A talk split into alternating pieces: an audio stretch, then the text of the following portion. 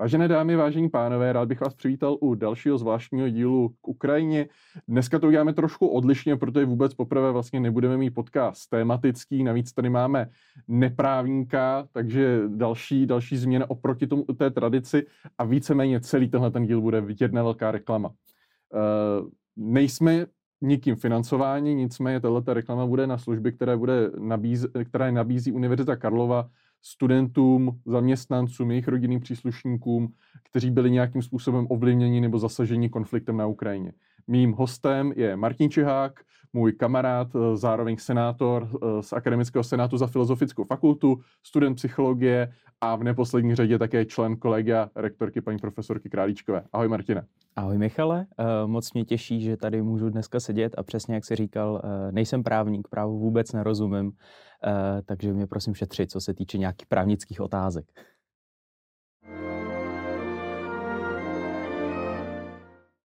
Jsem student, který nějakým způsobem třeba se cítí zasažen tím konfliktem.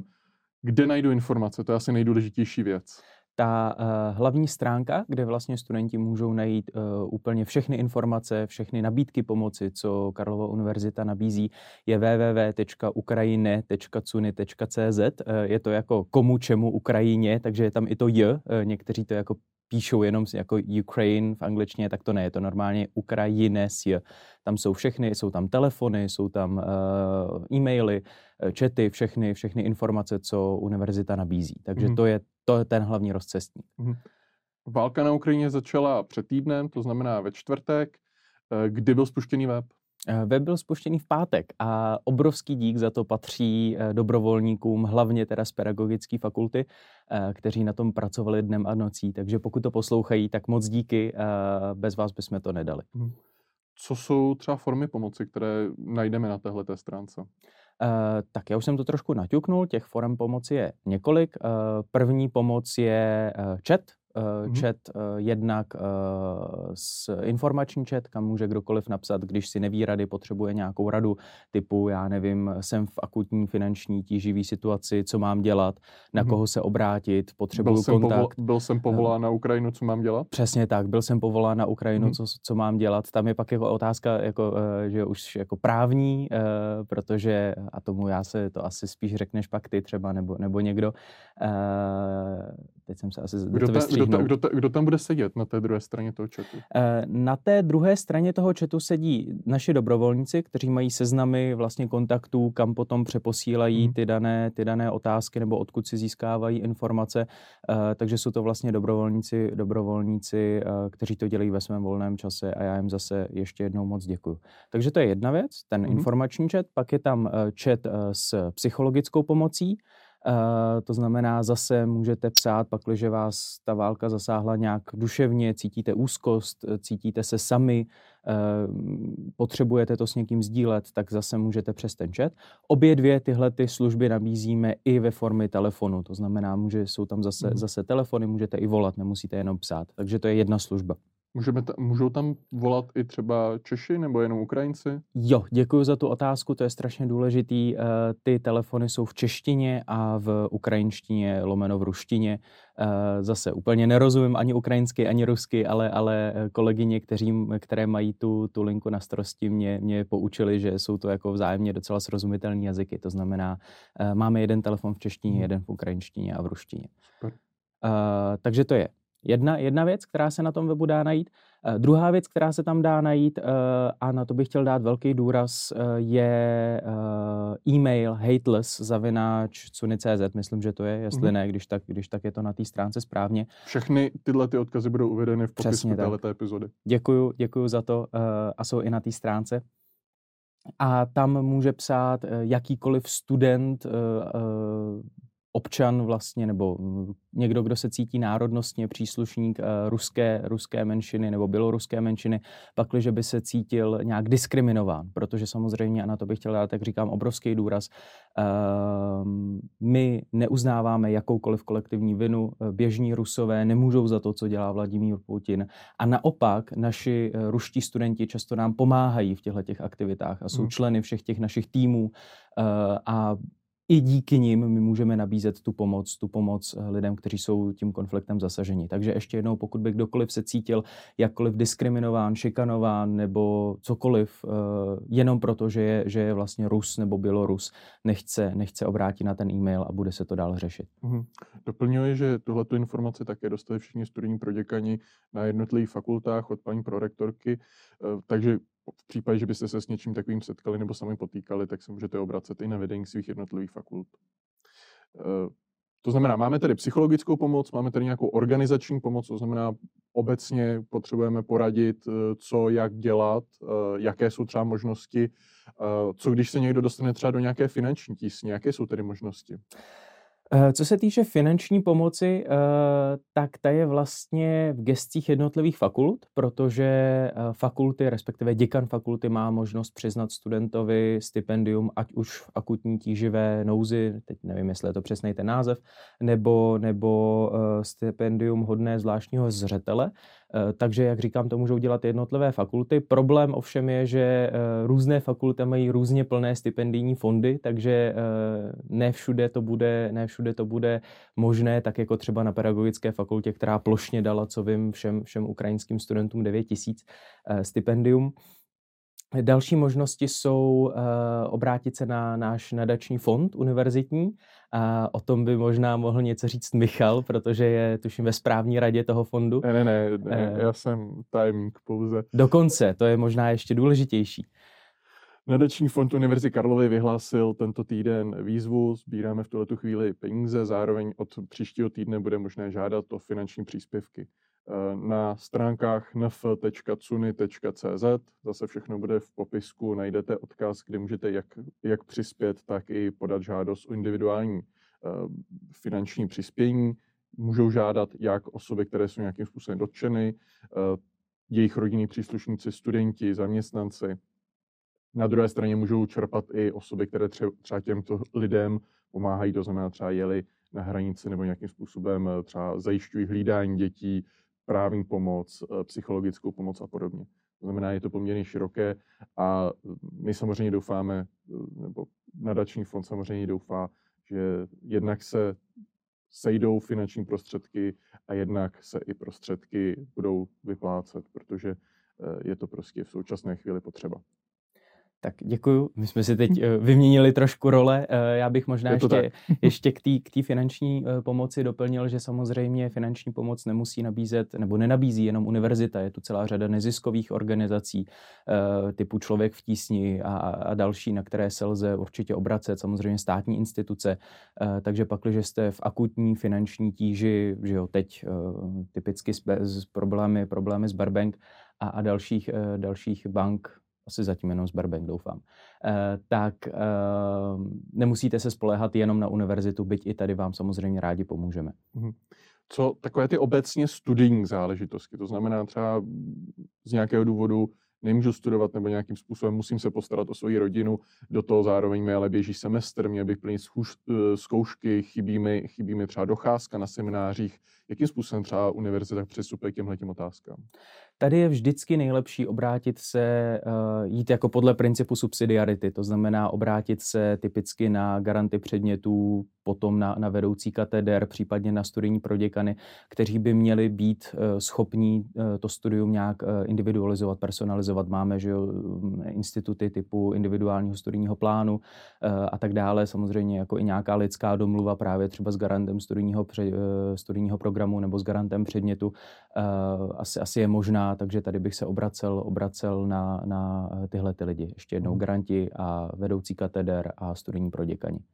V obecné rovině vždycky je důležité se těm věcem začít věnovat co nejdříve. To znamená, pokud máte jenom sebe menší dojem, že by mohl vzniknout nějaký problém do budoucna, určitě požádejte o ten individuální studijní plán. Nejhorší, co se stane, že se ho potom zrušíte. Přesně tak, jo. No je lepší řešit to teď, než, než potom uh, dva dny před, před uh, kontrolou v SISu jako začít, začít řešit, že, vždycky... přesně, jako, řešit že, že vám chybí prostě deset kreditů a že vás nejspíš jako vyhodí, tak, tak to už je pozdě nejspíš. Co by si doporučil lidem, kteří nějakým způsobem jsou zasaženi tím konfliktem a nemusí jít pouze o třeba studenty nebo, nebo zaměstnance, kteří mají rodinné příslušníky na Ukrajině, ale přece jenom, když sledujeme ve zprávách informace o tom, jak se zvyšuje jaderná pohotovost strategických zbraní Ruské federace, tak samozřejmě není to úplně nejpříjemnější čtení. Ty jako psych, budoucí psycholog, co bys no, doporučil? No, shodou okolností to byl jeden z hovorů, který jsem právě řešil na té lince, něco, něco podobného, jako jak se s tím vlastně vypořádat, tak aby to člověka úplně nesemlelo, ne, ne, aby, aby se z toho prostě nezbláznil zkrátka. No, já bych určitě nebyl online dvacet čtyři sedm, to je asi zásadní. Samozřejmě, když člověk v momentě, kdy se probudí, zapne Č T dvacet čtyři a poslouchá to celý den a vypne to v momentě, kdy jde spát a takhle to dělá, že teď už týden v kuse a ty tam přesně, jak říkáš, slyší, jako možná bude jaderná válka a, a, a tak dále, tak to je něco, co, co našemu duševnímu zdraví úplně, úplně nepřidá. Takže to, co já bych, já bych doporučil, je určitě důsledně si dávat uh, pohov, uh, odpočívat. Digitální detox. Digitální detox, prostě všechno vypnout a, a já nevím, aspoň na několik hodin denně jít se projít nebo dělat něco s kamarádama, něco, co mě těší, otevřít si knížku, zkusit se prostě zapomenout na všechno to, co se děje, byť to samozřejmě úplně asi, asi jako nebude možný, ale minimálně se o to pokusit a, a nebýt prostě neustále bombardovaný tě, těmi zprávami. To je něco, co, co nám skutečně může ublížit. A pokud i přesto bude mít člověk nějaké černější myšlenky? Pak tu jsou přesně ty, ty standardní, standardní uh, nabídky pomoci, jak už jsem o tom mluvil, třeba ta naše linka, případně existují uh, i krizové linky nebo linky důvěry. Uh, já nevím, existuje pražská linka důvěry, linka důvěry psychi- psychiatrické nemocnici v Bohnicích. Kdyby někdo měl pocit, že, že samotná linka důvěry nestačí, že si potřebuje jít o těch věcech popovídat uh, tváří v tvář, tak zase na univerzitě máme centrum Karolina, kde máme psychology, kam se může kdokoliv objednat. Ty čekací doby jsou zhruba dva týdny. Pokud by, pokud by to bylo moc, pokud by někdo potřeboval si přijít popovídat osobně okamžitě a nemohl by čekat ty dva týdny, tak existují v Praze dvě krizová centra, která jedou non-stop. Tam může kdokoliv, kdykoliv přijít zadarmo, i v noci, o víkendu. Je to taková, řekněme, psychiatrická, psychologická pohotovost. Jedno je právě v psychiatrické nemocnici v Bohnicích a druhé je na Žižkově R I A P S. Hmm. Hodně lidí, když by si řeklo, že by mělo si dojít do Bohnic, a, a, má to určitě takové stigma. Ano, ano. Proto zmiňuji i to druhý centrum, hmm. který je na Žižkově, který nemá s žádnou, s žádnou psychiatrickou institucí nic, nic společného. Nicméně e, i to, to centrum v Bohnicích je jako jenom v areálu té nemocnice, nejedná se, nejedná se o, o oddělení, e, já nevím, akutní péče, kam vás zavřou na dva týdny a, a seberou vám telefon a budou vás, do vás spát horem, horem, dolem nějaký antipsychotika, to ne. Bude, má se člověk stydět za to, že vyhledá takovou pomoc? Vůbec, vůbec. Já si myslím, že to je něco, co je naprosto přirozený a pochopitelný hlavně v této situaci. Co si myslím, co je důležité si uvědomit, je, že málo kdo zvládne tenhle obrovský nápor sám, bez, bez opory. A ta míra opory je individuální. Někomu stačí jít si popovídat s kamarádem, někomu, ně, někdo potřebuje tu odbornou pomoc, ať už ve formě toho telefonu, nebo, nebo jít si popovídat face to face. A, a není to něco, za co by se člověk měl stydět. Jak říkám, prakticky nikdo tohle není schopen zvládnout bez, bez nějakého sdílení, bez nějaké opory, bez, bez vlídného slova. Když se podíváme na tu druhou stranu spektra, jsem student, který chce nějakým způsobem pomoci, co můžu dělat nebo kam se mám obrátit? Tak tím hlavním problémem v posledních dnech je to, že, a teď to bude znít možná ošklivě, naši studenti jsou tak úžasní, že, že té pomoci je strašně moc a to jako úzký hrdlo je, je spíš jako ta organizace, že tady vzniká spousta jako živelných nápadů, živelných aktivit, a které třeba nejsou úplně koordinované, což potom ve finále, ve finále vede k tomu, že třeba ta pomoc není, není uh, tak uh, efektivně využitá, jak, jak, by, jak by mohla být, nebo jak skýtá její potenciál. Takže to, co bych udělal na prvním místě, je, že bych se obrátil uh, právě na uh, třeba ten chat, na té naší stránce ukrajine tečka cuni tečka cz a tam bych se zeptal, jestli třeba už neexistuje, když mám nějaký nápad, um, udělat nějakou sbírku nebo nějakou, nějakou benefiční činnost, jestli už něco takového neexistuje, kam bych mohl při, při, přidat, přidat ruku k dílu a kde bych se mohl připojit, aby nevznikalo, já nevím, deset separátních, separátních aktivit. Um, další věc je, že vzniká v současnosti, a za to moc děkuju kolegyni Vrče Vohlí, Vohlídkové ze Senátu za Pedagogickou fakultu, ta v současnosti vytváří skupinu, asi bude nejspíš na Facebooku, ale, ale ta platforma se ještě bude, bude upřesňovat, kam se budou moct právě lidi, co chtějí pomáhat, přidávat s tím, že třeba teď v tuhle chvíli nevím, jak bych mohl pomoct, ale rád bych pomohl, pakliže bude něco, s čím bych mohl pomoct, obraťte se na mě. Takže to bude skupina pro tyhle ty lidi a bude inzerovaná v příštích dnech nebo týdnech určitě. Já vím, že u vás na Filozofické fakultě existuje burza dobrovolnické pomoci. Ano, to mě, to mě moc uh, asi, asi jako dojalo. Uh, to rozeslalo vedení naší fakulty uh, takovou jako obrovskou excelovou tabulku, kam kdokoliv mohl nabízet cokoliv a objevovaly se tam i nabídky typu typu, já nevím, mám volnou chatu v Krkonoších, pakliže přijdou uprchlíci, jsem schopný tam prostě ubytovat někoho na půl roku. Uh, takže to, to existuje. Uh, Nejsem si akorát jistý, jistý, jestli je to úplně veřejné. Myslím si, že k tomu mají, mají přístup jenom vyloženě akademici mm. a studenti Filozofické fakulty, kterým to přišlo, přišlo do e-mailu a tam samozřejmě je taky možné, možné jakoukoliv nabízet uh, pomoc nebo poptávat. Každopádně organizuje se také nějaká komunikační platforma, zejména se spolky, protože spolky jsou, řekněme, páteří toho studentského života na celé univerzitě a součástí téhleté platformy bude i to, že skrze spolky vlastně bude možné se třeba přihlásit k nějaké pomoci na univerzitě, to znamená informace z té centrální úrovni na univerzitě od pana kancléře přijde ke spolkům a spolky eventuálně potom na těch fakultách budou tu práci nebo, nebo ty iniciativy distribuovat dál. Samozřejmě všechno to vzniká dost rychle, to znamená...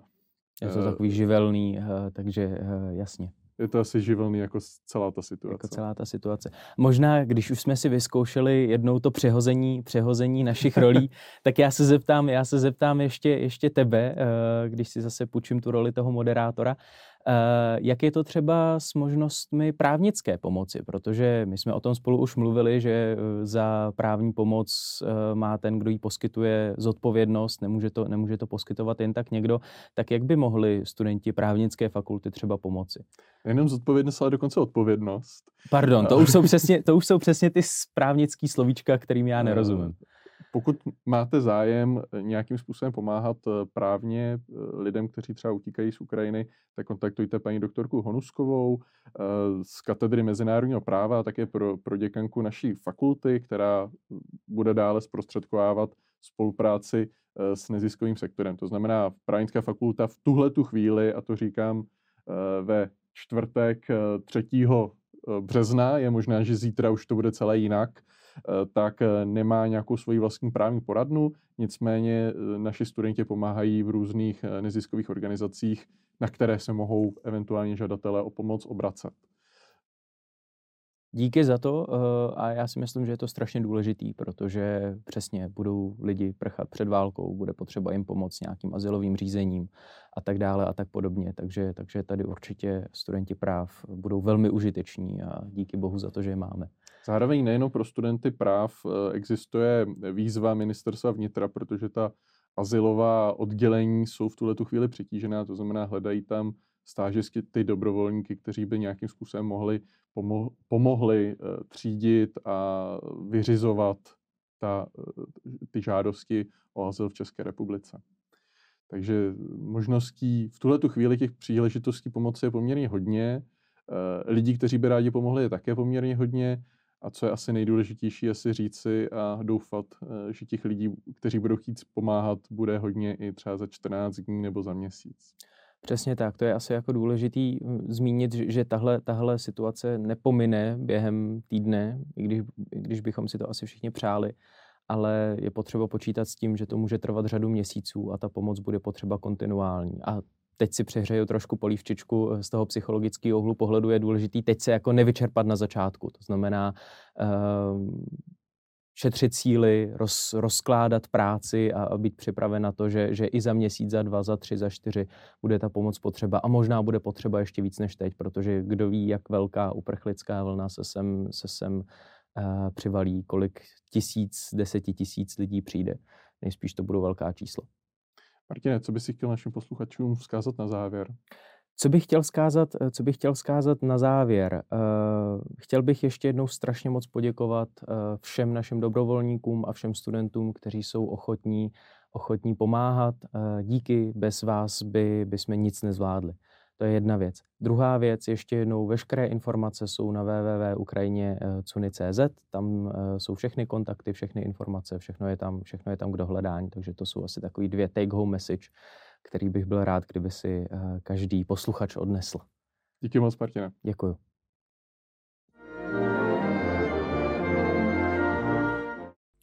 Vážené dámy, vážení pánové, všichni jsme šokováni vývojem na Ukrajině. Chtěli bychom vás zároveň poprosit, jestli máte tu možnost, využijte veškerých příležitostí, jak pomoci. Pokud máte mezi sebou nebo sami jste nějakým způsobem zasaženi konfliktem na Ukrajině, veškeré informace které, a pomoc, kterou Univerzita Karlova poskytuje, tak najdete jednak na fakultních stránkách jednotlivých fakult a zároveň souhrnně na stránce ukrajine tečka cuni tečka c z, ukrajine tečka cuni tečka c z. Stejně tak tam najdete i sbírku, kterou vypsal nadační fond Univerzity Karlovy na pomoc studentům, zaměstnancům a rodinným příslušníkům zasažených právě konfliktem na Ukrajině. Děkuji.